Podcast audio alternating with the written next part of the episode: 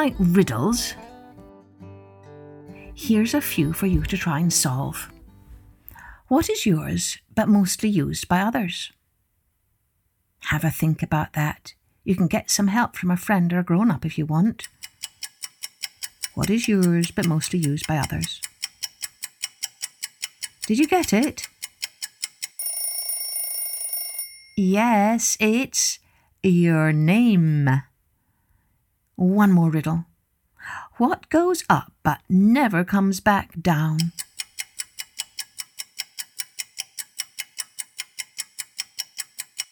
Did you get it? Yes, it's your age. Hello, everyone. I'm Kathleen Pelley. Welcome to Journey with Story. Do you know any other riddles? They are fun to share with others and a very good exercise for your brain. Well, today's story is about a young lad whose father gives him a riddle that he has to solve. And when I come to that part of the story, I'll wait a little so you can all have a good think about what the answer to the riddle might be. Before we begin, a big thanks to all of our Patreon subscribers. Hope you're enjoying your weekly colouring sheets. And remember, if you want to enjoy some colouring sheets, you can go to www.journeywithstory.com and find out more there. And listen to this lovely review from Evelyn, age 5. Hi Kathleen, my name is Evelyn from Manchester. Me and my dad listen to your stories every night before bed. The stories inspire me to come up with stories of my own. Please, can I have a shout out? It would make me and my dad very happy. My favourite story is The Fish with the Hooked Nose. I hope to meet you one day. Love from Evelyn. Oh, thank you, Evelyn, and thanks to your dad too for this lovely review. How happy I am to hear that our podcast inspires you to think up your own stories. That's the magic of storytelling. It never ends, as every story gives birth to another story. Thanks, Evelyn. This episode is all for you. Let's take a journey with All for a Paisa a paisa is a small coin used in India where this story takes place.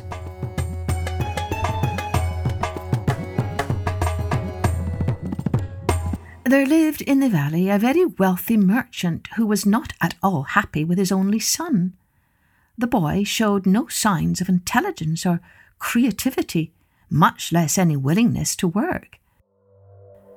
His mother always thought the best of him, however, and was constantly making excuses for him. When the lad reached the age to marry, his mother begged the merchant to seek a proper wife for him. The merchant, however, was too much ashamed of his lazy son, and in his own mind had fully decided never to have him married. But the mother had set her heart on this. It was the one thing that she'd been looking forward to for years to have her son remain a bachelor all his life would be unthinkable. She simply would not agree to this for a moment. And so she urged excuses for her son. She claimed to have now and again noticed extraordinary qualities of wisdom and intelligence in him. Her speaking in this way only annoyed the merchant. Look here, the merchant said to his wife one day when she had been praising her son. I have heard this many times before, but you have never once proved it. I do not believe there is a particle of truth in anything that you say. Mothers are blind. However, to satisfy you, I will give the fool another chance. Send for him and give him this one small coin. This paisa Tell him to go to the bazaar and with this one paisa to buy one item. That one item must be something to eat, something to drink, something to chew on, something to plant in the garden, and some food for the cow. The mother told the boy these instructions. She gave him the paisa, and the boy left. When he came to the river, he became alarmed and wondered, Oh, what can be bought for only one paisa? To eat and drink and do all the other things my mother asks for. Oh, surely this is an impossible task.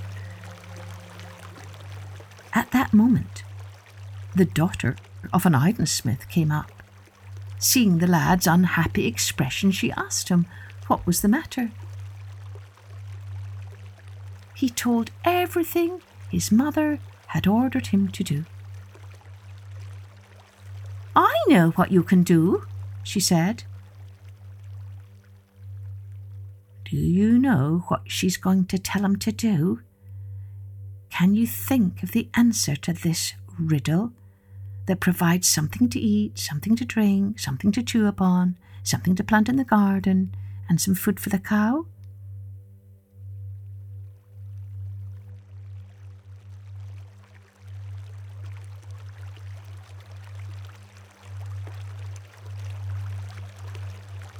Here's the answer. I know what you can do, she said. Go and buy a watermelon with one paisa, said the girl. It provides something to eat, something to drink, something to chew upon, something to plant in the garden, and some food for the cow. Give it to your parents and they will be pleased. And so this is exactly what the boy did. When the merchant's wife saw the cleverness of her son, she was very glad. Look, she said to her husband as soon as he came home, this is our son's work. Actually, mother, said the boy, the daughter of an ironsmith advised me to do this. Nevertheless, the father was impressed that the lad had found such a fine solution. And so they invited the family of the ironsmith to their house for dinner. Both parents were pleased to see love bloom between the two young people. And so the daughter of the ironsmith married the merchant's son, and the lad became a hard working young husband. And they all lived happily ever after.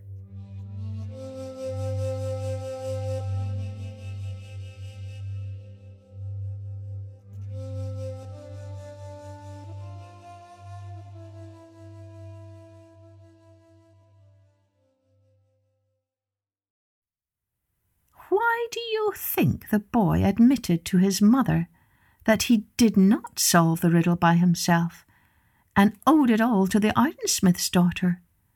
What do you think this story's souvenir is? And while you're thinking about that, here are three more riddles for you to share with your friends. Are you ready? What has hands and a face but can't hold anything or smile? Yes, it's a clock. Next riddle. I'm light as a feather, yet the strongest person cannot hold me for five minutes. What am I? Here's the answer your breath. And finally, what can you break even if you never pick it up or touch it? Here's the answer. Ah, promise. Cheerio then. Join me next time for Journey with Story.